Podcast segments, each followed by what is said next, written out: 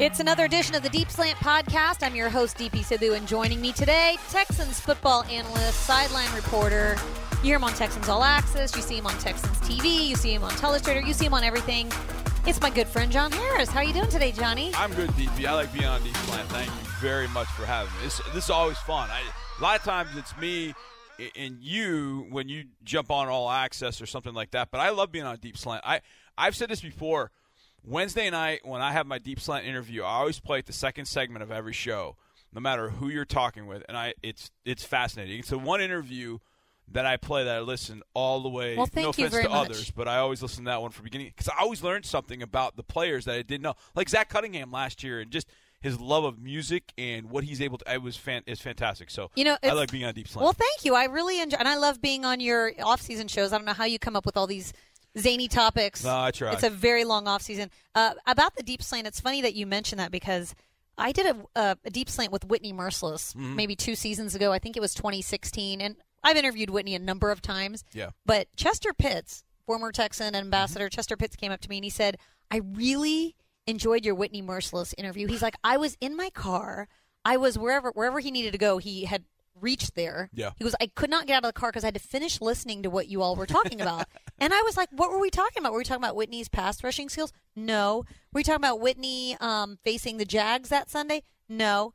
I was like, well, what were we talking about? He goes, you were asking Whitney. Whitney's mom used to work. Uh, his parents are from Haiti. Yeah.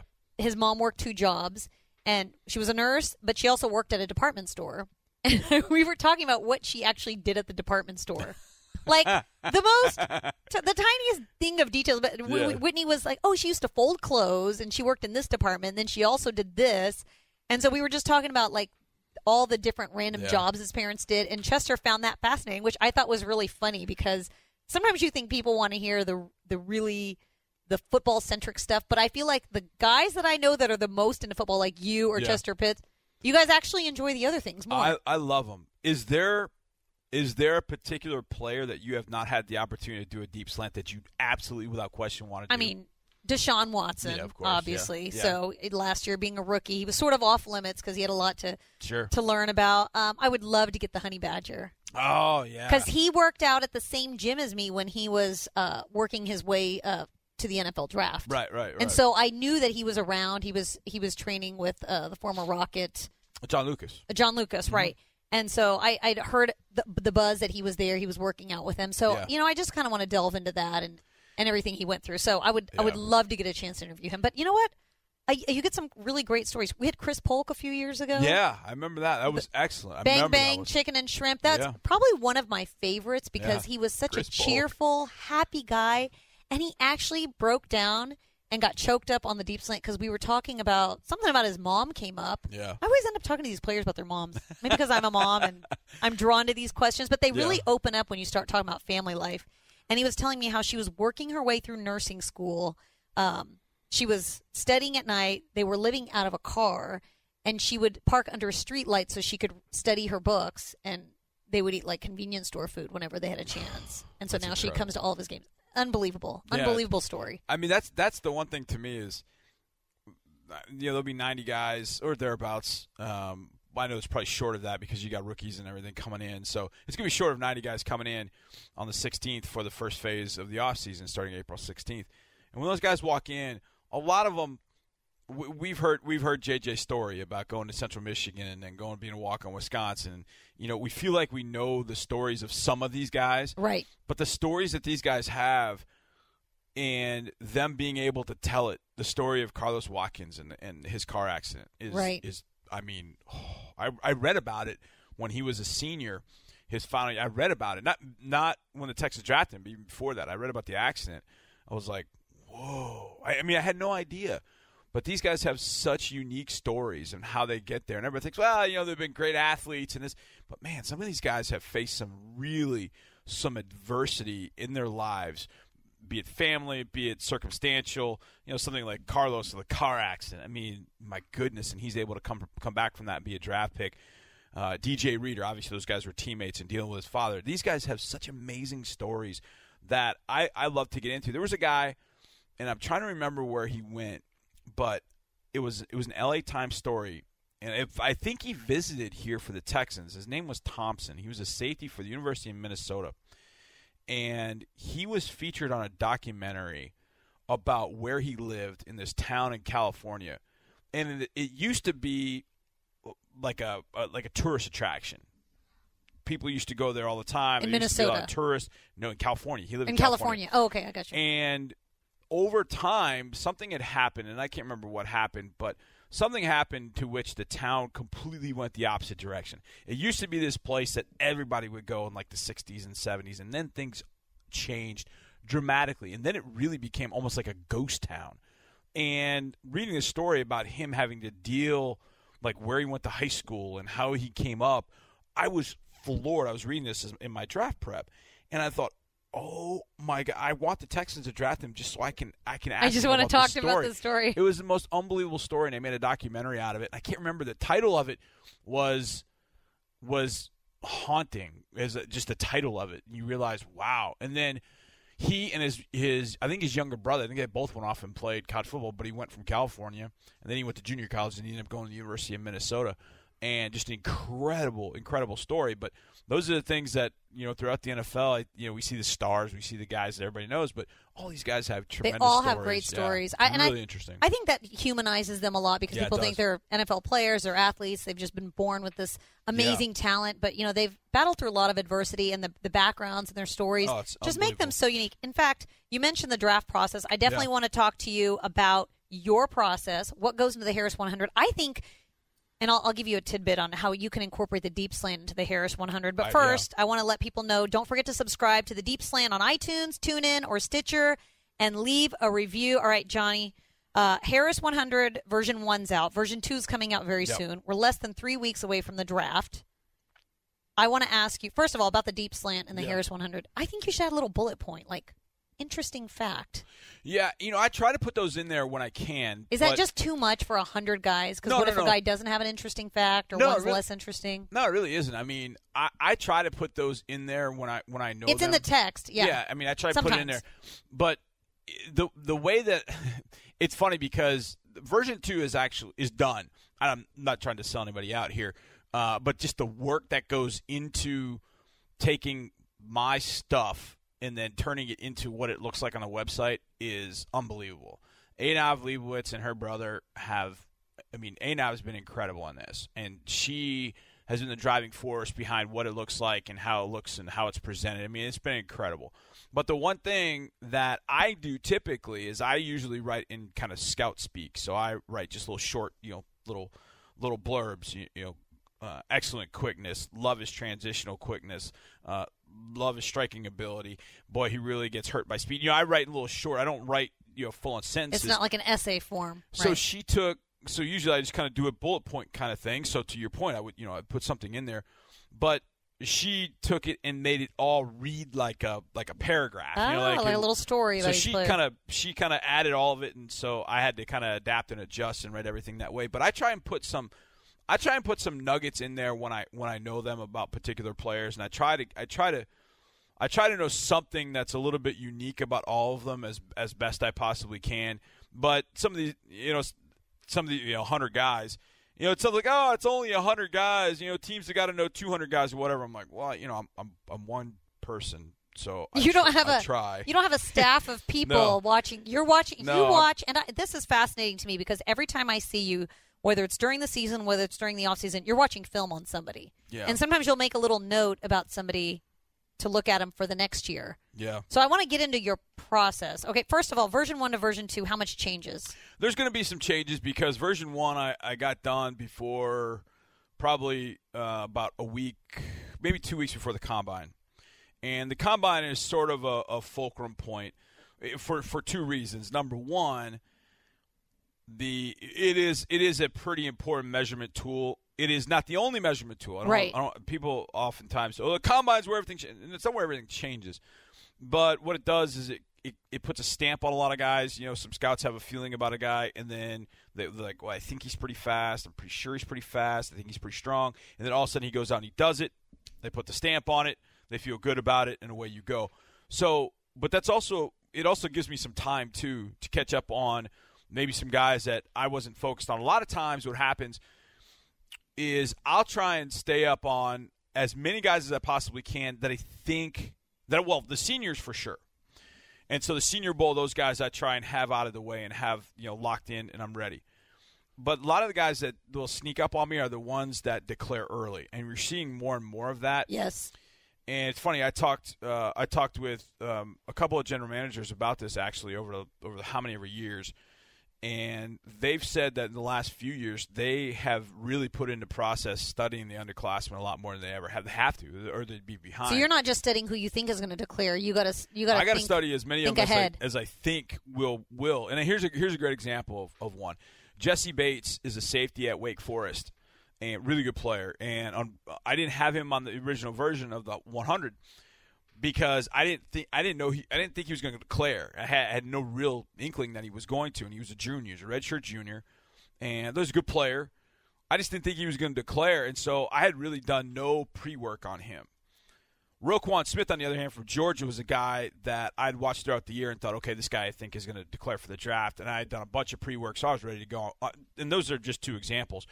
And so in that time between right before the combine, those two weeks before the combine, then the combine, there's some time for me to go back and look at players. And Jessie Bates was one of them. And I went back and looked at him and went, whoa, this guy's got to be in my 100. I got to put him in there. So it gives me a little bit of time to go back and study some of the guys that I haven't had a chance to look at because maybe they declared late or I just maybe wasn't up on a guy. Ian Thomas another one from Indiana. He was a guy that he didn't have a lot of catches at Indiana. He had about 25, 26. But of those, five on one for touchdowns. And so he was at the Senior Bowl. And when he was at the Senior Bowl, he was with the Texan staff. And so I watched him pretty closely, and I went, okay, he'll be in the 100 this second time. Then he had good testing at the combine.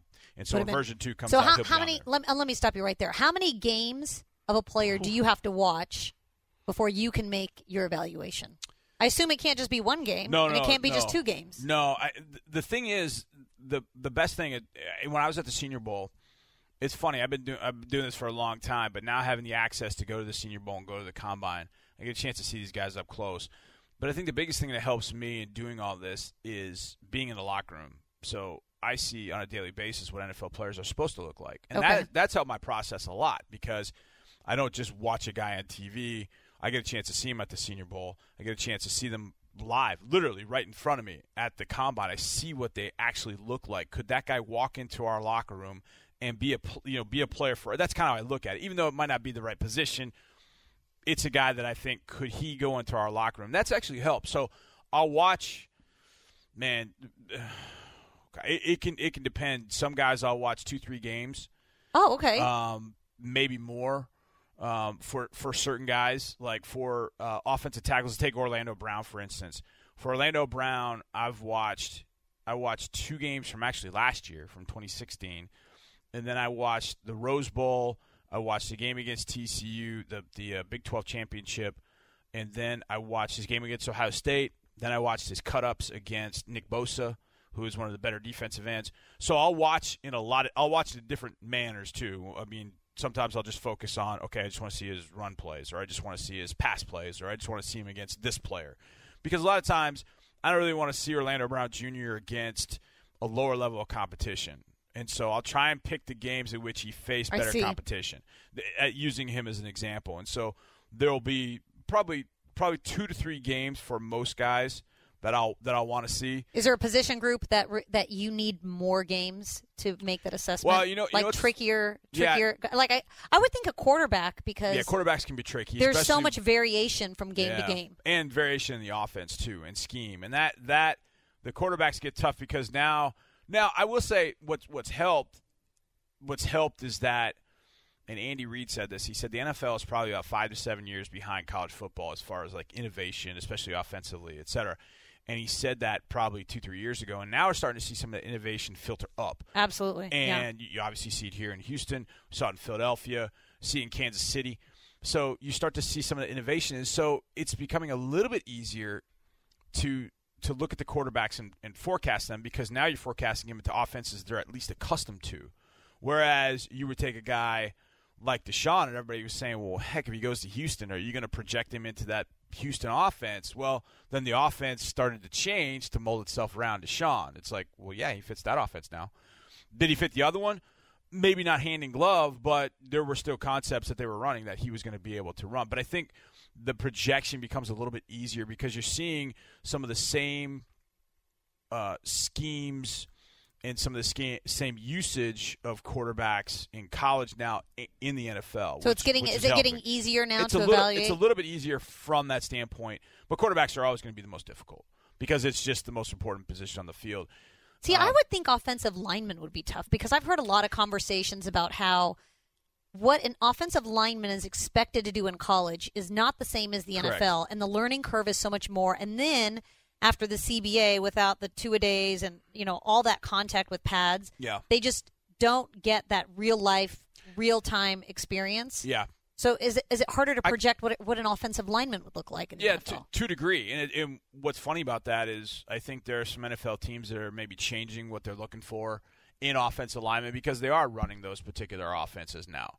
And this is one question that I've always had. I would think film study is the best way to evaluate a player because it's a bigger body of Sure, work. It's them in a real game. But then you've got the the combine, which I don't think a lot of people put too much stock in. But I want to talk to you about if a player has a really really good performance Yeah. or a really really bad performance, how much that changes your Harris 100, and then pro days Yep. because we just finished a bunch of pro days. I think they're all done now, right? Yeah, they're all pretty They're much all wrapped done. I up. think LSU's was on Tuesday, and I think that was the last one, I believe. how what's what is more telling to you a pro day or the combine because everyone I, I hear the knock against both and the knock against pro day is that they're doing what they're most Mm-hmm. Right. comfortable doing what the players are most comfortable doing Yeah. it with and it's all it's Right. all rehearsed Right. so to speak Yeah, yeah. That, that's you're you're right. This is essentially what pro day is. The the difference the difference in pro day and a combine is is just that. At the combine, you're in an uncomfortable setting. You're you're doing all these interviews. We're asking you whatever kind of questions, and you're in that. You, know, you do the 32 medical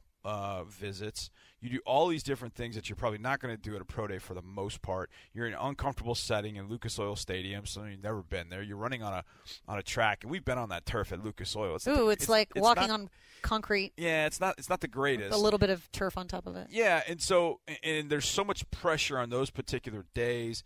So to me, if you compete at the combine in that setting and then you compete well, that I think speaks better than you going to your pro day. Is that right? At your pro day, because like you said, at your pro day, you're you're much more comfortable. I think what happens, But is the problem- expect- the expectations change for your pro day. For example, i was going to say teddy, day, teddy bridgewater is the example i think of the most from pro day right? from Well, having a bad pro day well, and how much that affected his stock but what did you do at the combine? I don't even remember Exactly, he did nothing, and that's the thing. Okay, that If well, I remember him talking. If you choose not, Yeah. if you choose not to do anything at the combine, then you better Oh, I see. it. You know what up on pro day. he didn't do anything at the combine. Was he recovering from? No, I, I don't believe so. But he might. He might have been. I mean, that's the thing. Some of these guys are recovering. maybe he had something we- going on. Yeah, I remember he had know. the heart. He had some sort of heart issue that delayed everything for him. It may have been. that they were evaluating. Michigan is dealing with that this year. But that's the thing. If you decide for for whatever reason, whether it's injury, which is sort of this, the decision is made for you by your agent, more or less, or you just decide I'm not doing it. For example, here's- to that point, Sam Darnold went to the combine. Sam did not throw. Everybody wanted to see him throw. Right. And they're not. uh, Look, they're throwing, you know, elementary routes. Pretty, you know, pretty easy. Speed outs, deep balls, corner routes. I mean, they're throwing pretty easy stuff. Dig routes. Nothing that isn't in a in any NFL team's uh, route tree. So they're just they're making probably I don't know twenty throws, maybe a little bit more than that. Probably about thirty throws. That's it. That's all they're making. But Sam Darnold decided not going to do it. I'm going to throw it pro day. So at that point, there's sort of this pressure of, all right, did Sam not want to compete against his quarterbacks? What is it? Then he went to his pro day, had a really good pro day because he didn't do the combine, but he did end up doing a pro day. He got some good run from that, some good hype from that, and and, and good for him. Basically, as people will say, he checked the boxes. But if you're not going to do anything at combine, then your pro day becomes hugely important. And then if you don't do well at your pro day, it's like, okay, Question marks. Right. Why didn't he throw at the combine? Oh, maybe this is why. Hmm, maybe there's something there. And then this is what happens to me in the in the combine, the pro day process, and I think this happens for scouts. And I can give you a good example of one. There was a player. I don't give too much away, but there was a player from a from a university here in Texas, and he was not well known. It was a small school. Went to the combine, blew it up on the 40. Blew it up. And an area scout for NFC team was like, I didn't even know this guy. But then he runs a 4 3 something. And he's like, okay, I got to go do my homework on this guy. So then goes back, does his homework, likes what he sees, calls him, wants a private workout, gets a private workout, blown away even more, pushes the team, hey, draft this guy. They end up drafting him in the I don't know fourth or fifth round, whatever he is. Ended up having a couple of good years before he got injured. So that's essentially what it does. A guy with a good combine will force a team that maybe had a low grade. Hey, wait a second. Let's take here's here's a better example from this year. Leighton Vander Esch is a linebacker from Boise State. I thought that was a fancy way of saying Vandermock three. Maybe, maybe so, but he's probably related to Vandermeer in some way. but Leighton Vander Esch, he he didn't. He was redshirted, and then played a little bit as a freshman. As a sophomore, he started the first six games, but then he got hurt, and so he didn't play the rest of that year. So coming into his junior year, nobody really knew about him, and he ended up just killing it. Mountain West Conference Defensive Player of the Year, six two. In the program, it's at six two two forty, but you could tell he could run. He was smooth. I mean, really good athlete. I mean, I flipped on the very first game of his because I want because I'm hearing about this guy from from just you know Boise State's winning. This guy's making plays, and I'm like, okay, I got to do some study on this guy. And this was before the this is well before the combine, and I'm like, holy crap, this guy can run, he can hit, he does he just does everything really well. But he was kind of off people's radar screens for a while. Well, he goes to the combine. Now he's 6'3", 250, 256. He runs in the 4-7 range. His testing is off the charts. He just looks athletic in everything that he does. I guarantee you there were some teams going, man, we got a third or fourth round grade on this guy. We got to go back and look at this. And when you go back and you look at him, you realize there are still some holes in his game because he didn't. He's only played really a year and a half, if that. He was a former basketball player. He was a quarterback, I think, coming out of high school, and he's still got some room to get better. But as a linebacker, those are the kind of guys you want in the NFL. And all of a sudden, his name has become hot. He's taking visits really anywhere. Anybody look for an inside linebacker, he's really now at the top of the list. Because if you're not going to get Tremaine Edmunds or Roquan Smith, you're probably looking at Leighton Vander Esch right? or Rashaan Yeah. Evans. And so he was the guy that I, I would guarantee after the combine, there were probably some there were probably some GMs, personnel people saying, we need to study him a little bit more. Is he the guy on your on your Harris 100 that jumped the most after the combine? Well, you know it's funny with Because I remember you saying Shaquem Griffin. yeah, You, at one point didn't have him on, and then he blew it up at the Senior Bowl. You know, Shaquem was just, uh, you know, when I do this as a, I'm I'm my own. I write everything, I edit everything. I just forgot to put Shaquem on there the first time, so I felt sort of bad about that. Okay, But I- but it wasn't but necessarily a matter of he surprised everybody so much that because Well, he did. He had an outstanding People- combine. I think the four three eight still surprised people. I think people were expecting. I think it surprised him, and as did the bench press. Obviously, everyone knows the story. Yeah, He doesn't have the second hand. uh, He has to have a prosthetic, yeah. and just not the that entire crowd was cheering him on. Oh, it was amazing to At watch. Lucas I mean, it was really, it was really cool uh, to watch all that. All But- right, I want to just remind people real quick if you're listening, don't forget to subscribe to Deep Slant on iTunes, TuneIn, or Stitcher. Leave a review. On that note, Johnny, I want to ask you about. I guess self scouting is the word I'm looking for. Self scouting yourself, self self scouting old Harris 100s. The story just came out. I don't know if you saw it. It's on CBS Sports. There's a story like this every year where they redraft Mm-hmm. Oh, yeah, uh, the love 2017 NFL draft. I love those. And uh, no shocker, who goes number one overall to the Browns? Yeah. It's Deshaun Watson. Uh, the Texans actually, the Texans taking Dan Feeney, an old lineman, instead. so they have the Texans staying at twenty five. Yes. Yeah. That So makes he was Dan a third was- rounder. Dan Feeney was a guy that I had I had targeted for the Texans. You did. Yeah, because I thought the Texans would go offensive line. I didn't think they'd take Feeney at 25, but I thought they might be able to take him in the second He was one of the he was the top one of the top rookie offensive linemen in the NFL last year. Yeah, he was. Um, do you have the list in front of you? I can pull it up. Rifle through the top 10 if you have it. Because, yeah, Deshaun going first to Cleveland. I think everybody knows. I mean, we st- we were heck, we were talking about the week of the Cleveland game, how much Cleveland had missed on Deshaun. Now, Cleveland, I I think Cleveland gets it right at the quarterback position. Cleveland could end up being a player here before too long. Poor Myles Garrett. All right, Deshaun at number one. The Chicago Bears And number two, probably Still pick Mitch Trubisky. Yeah, that's yeah. You get your you get your franchise quarterback or the guy they think they is. I I they think they have.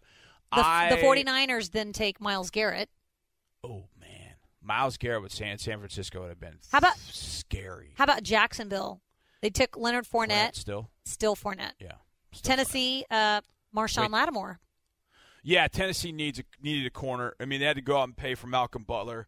Um, Marshon Lattimore would have fit. Thank God he ended up in New Orleans. Oh, oh no, I will say Corey Davis. I was my very my very first mock that I did in, in 2017. I had the Titans taking Corey Davis number five. I I love Corey Davis. I think Corey Davis, if healthy, is going to end up being Tennessee's DeAndre Hopkins, and that, Ugh, that, that that's not good. Me. Yeah, I, All I right. love him. The Jets, this is surprising. They picked uh, safety Jamal Adams, and they would redraft him again. Yeah, Jamal's a player. Jamal's a big time player. He, Huh. he was he was the right guy. I think with all the Jets quarterback issues, I'm surprised they wouldn't have them taking a quarterback last year. Yeah, but I, the only thing I would have said, I would have said there was Patrick Mahomes, but Because uh, seeing what you've seen now, I mean, obviously Deshaun Watson, and now you see the Patrick Mahomes, Kansas City's all in on him. And we Yeah. saw what he did in the preseason, so it's Yeah. not like you didn't have a little taste of what he could do, but I'm surprised he's not being taken here. Okay, the Chargers. I think only because he just didn't play last year, so they just don't have a body of work. That's, That's about, true. That's about. The I mean, I just remember in the preseason. I mean, it's preseason is preseason, but still, he was he was lighting it up. Yeah. Uh, Chargers Ryan Ramsick, offensive Oh, tackle. Ramczyk was he played. Ramczyk. My bad. yeah, that was one of the guys that I had targeted for the Texans.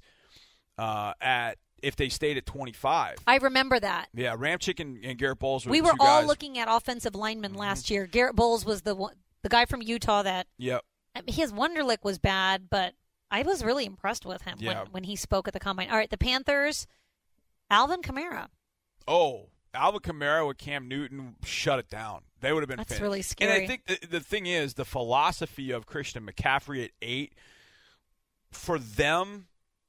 Uh, it, it was okay. I mean, He got a lot more buzz. Christian McCaffrey had 80, 80 plus catches last year, which is pretty amazing. Yeah. But for for any position, much less a running back. But I just don't think they get the running back bang for their buck they would have gotten with Kamara. All right, Bengals, Reuben Foster, Yeah, the they linebacker instead of John Ross. They got nothing out of he was John one of those. He was one of those guys that just lit it up at the combine with the forty. literally nothing from John Ross last And year. then that was no it. catches. Now, Reuben Foster, Reuben Foster and Vontaze Burfict together in Cincinnati Ooh, would have ended somebody's career.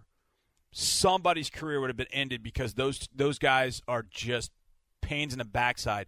But man, you put them. On I was going to say I don't know. If I don't know if that's a good thing off the field to put those two Oh, guys together with yeah. their issues. Uh, Kansas City Chiefs had the tenth pick from Buffalo. They would re- still redraft Patrick Mahomes. So those Yeah, are top ten. That's right. That's that's the right thing to do. Yeah, and I, you know what? I actually looked up the uh, AFC South. So the Titans. Okay, we we talked about the Titans. We talked about the Jags. The Colts. Uh, Solomon Thomas instead of Malik Hooker. I guess they want to keep their Stanford Um, guys together. They do need some pass rush. Malik Hooker wasn't bad for them. All right, so Deshaun Watson goes number one overall to the Browns. What did everybody miss on Deshaun Watson last year? Because if you go back and I'm look at your old you. drafts, I'm gonna give it to you. Give it to me, I'm because- give you one play. there were a lot of people saying we don't understand how he's not the top quarterback taken, and That's and- what I said. I he was the top. He was top quarterback on my board. I and had, his own coach came out and said he was the Michael Jordan. And coaches do not, and as we've seen college Funny. coaches, Jim Mora coming out and talking about I asked I asked Dabo about this. I, I asked him, and he said, he said, John, I just didn't have any other way to tell people what they'd be missing. And I was like, listen, listen, growing up, you and I are the same age. I said, growing up, our demographic. You throw the name Michael Jordan out there. He goes, I it means know, something. Yeah, I know. It definitely means something. but I didn't know how to tell everybody what they'd be missing. He's like, you can only use so many flowery adjectives about a particular player. He must have been beside himself seeing all these teams pass on him. And then he actually, I, I believe, said right after the draft, all those teams that passed on him are going to regret it. Oh yeah, and they. they so tell have. me what tell me what everybody missed. it's one play. It's one. It's one play, and it was against Pitt. They lost that game forty-three to forty-two. And in that game, Deshaun had three interceptions. And Pitt, or I'm sorry, uh, I can't remember if Pitt was ahead or Clemson. I think Clemson had a lead, a small lead, on Pitt.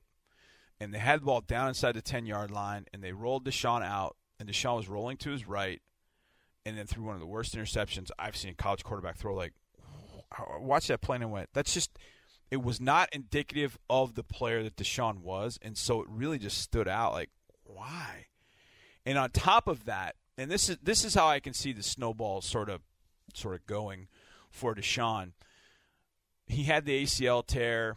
You know, he looked like he was back from that and had a good year in 20, 2015. But, you know, how good was he really in 2016, even though they won a championship?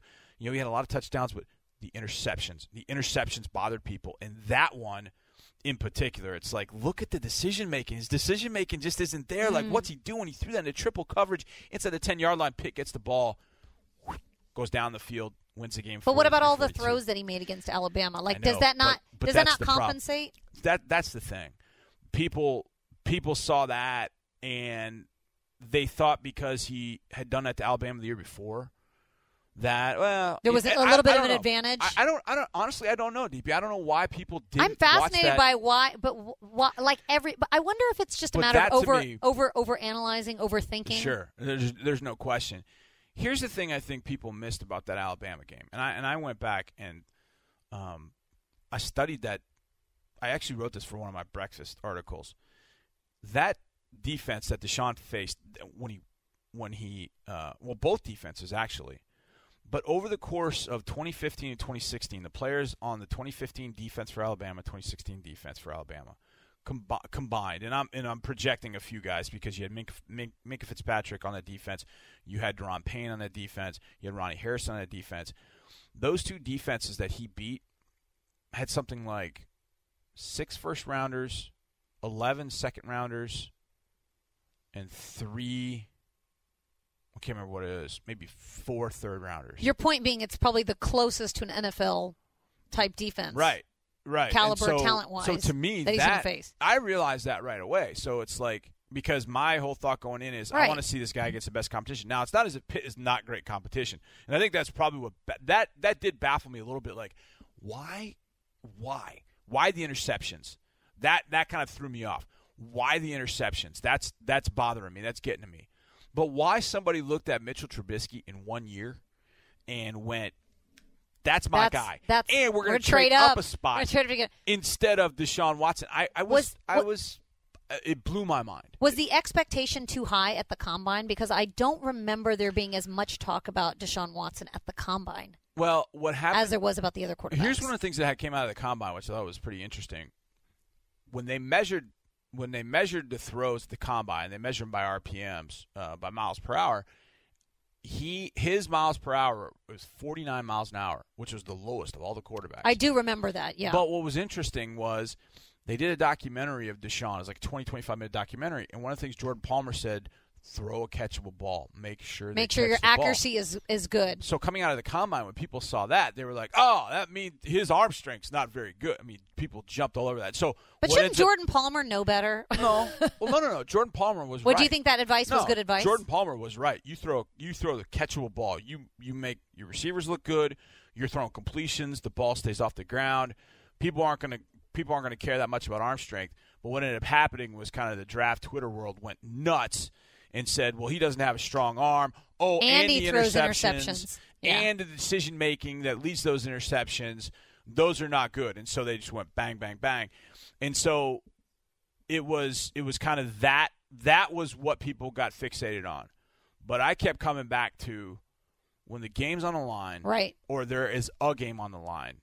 There's one guy with the ball in his hands, and that there's got to be something at some point that you have to step back as a what I've learned about myself is as a as somebody that likes to scout these players and and and does it as a semi living.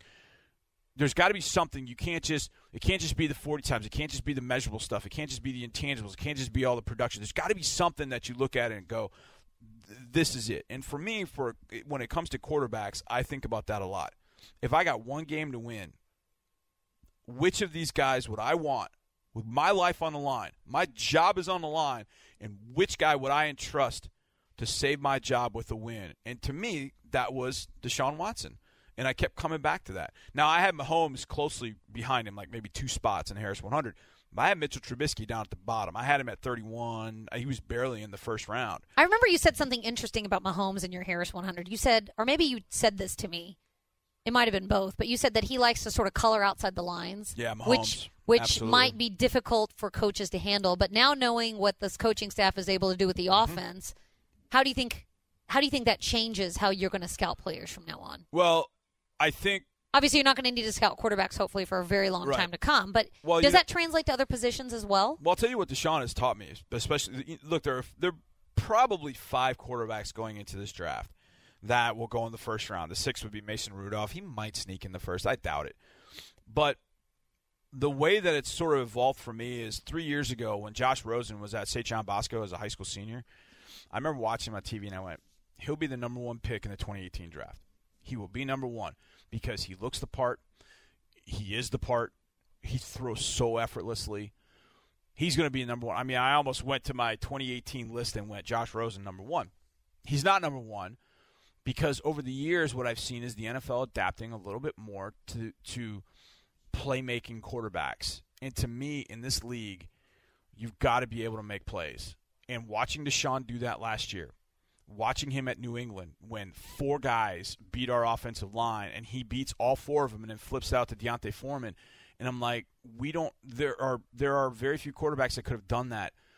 The quarterback that you have to have, and some of that has to do with offensive line. Now you're not getting you're not getting Duane Browns anymore. You're not getting Walter Joneses and Orlando Paces. You're not getting those guys. You're getting these guys that play in these fast up tempo offenses. They're not have they're not they're not forced to pass protect for five seven step drops. It's pass protect, pass protect. All right, get on down the field for the next play. So so now the NFL's adapting to that. But what they're also adapting to is at the quarterback position, you've got to be able to make plays off script. And I thought Mahomes could do that very well. I thought Deshaun could do that. And Deshaun showed that last year when he had that opportunity. He showed that he could make plays when there are three guys about to sack him. The deep throw to, to Will Fuller for the touchdown. They run a stunt up front, and one guy doesn't get picked up, and he's coming clean on Deshaun. That's a sack for 28 of the other NFL quarterbacks and he brushes him aside with the left hand, slides up in the pocket. Oh, there's Will. I'm throwing it deep. So those are the things that I start looking for now in a quarterback because these guys, if they're going to get drafted high, they're probably not going behind an offensive line like the Dallas Cowboys. They're not going behind the best offensive line in the game. They've got to be able to make plays. And so when you talk to some of the old guard analysts, Bill Polian types, they're going to put Josh Rosen one. They're going to put Josh Allen two. They're going to put Sam Darnold three. They're going to put Baker four and Lamar Jackson five. Well, I got it reversed. I do have Sam Darnold at one. Because I I, think it's because you've seen it firsthand. Yeah, absolutely. What it can, what There's what a no difference question. it can make to your entire team, your Absolutely. entire offense. And so have is- a guy that can move. So is Philadelphia. yeah, So is Dallas. I mean, those teams have all seen it. Uh, even Green Bay. I mean, Aaron Rodgers was not drafted because he could make plays, but how many plays does Aaron Rodgers make? I mean, we saw him with a bum hamstring making plays in Green Bay in 2016 against us. So, to me, making plays, as long as you combine that with the ability to throw, you got an opportunity. You got an opportunity, I think, to thrive in, the new NFL going forward, and that's what Deshaun is doing. And I'm curious to see what this offense will look like. But but that's how I I've got Sam Darnold one, I got Baker two, I've got Lamar Jackson three, Josh Allen four, and Rosen five. And yet, I think all five of them can do different things on the field. I think all five of them will have some success. But but I think that give me Lamar Jackson because I can make plays with that guy. I can put a lot of fear. Defensive coordinators fear a guy that can do things off schedule because then they've got a plan for all these different things that oh well if you got a straight drop back passer well he can hurt me on these throws these throws these throws but these blitzes are all going to get there but what they do have to figure out is for a guy like Lamar Jackson or Baker Mayfield if we bring this blitz and he beats it uh-oh what do we do yeah. well, now they got to it have causes a second it causes like a split second of hesitation no from question. defenders, and in a There's game no where the question. speed is like you got the J.J. Watts and the Clowneys who are so fast. there's no question You need to take every every split second that you can. Johnny, when is uh, version 2.0? I know I'm putting you on the spot, but Yeah. it, it'll be out. It'll be out soon. I don't know. Yeah, that's the only thing I know. I've I, I've let Anov do her work. Give, I've- give me one highlight from version oh. 2.0 well, I think I've put in probably about five or a surprise. five to seven new players. I've Oh, okay. mentioned Leighton Vander Esch. You know, it's funny because Leighton Vander Esch, I actually put in version one. I'm putting him like I think it was at 40, and I was like, I already feel like putting him at 40 is too low. I knew I knew in version one it was too low, so I've moved him up significantly. Okay. Um, obviously, Orlando Brown has dropped, but I don't think dropped as much as everybody might ha- have expected. Um, but I think for the most part, there's no change at the top. Um, at, at, number two, a little bit. Minkah Fitzpatrick fell just a little bit. Um, but number one is still Quenton Nelson. Number two, um, a pretty good running back out of Penn State is at number two. So uh, those are some of the things. But you know, start looking at the offensive tackles and some of the offensive linemen, and some of the tight ends that are in that group, and some of the corners um, as you start getting ready for uh, the NFL draft in late April. Sounds Sorry, good. I had a thought in my head. Sounds good. Thank you so much for a great addition. I've always wanted to know what goes into the Harris 100 because we see it, we see the end result. It looks like a lot of games and a lot of talent that you got to evaluate to get to that point. But you know what? We'll be looking forward to version 2.0 as always, and uh, that is your Bible, uh, so to speak, when draft day comes. So thank you so much, Johnny. Uh, that's going to do it for us, the Deep Slant Podcast. I'm DP Sidhu. Thanks so much for listening, and go Texans.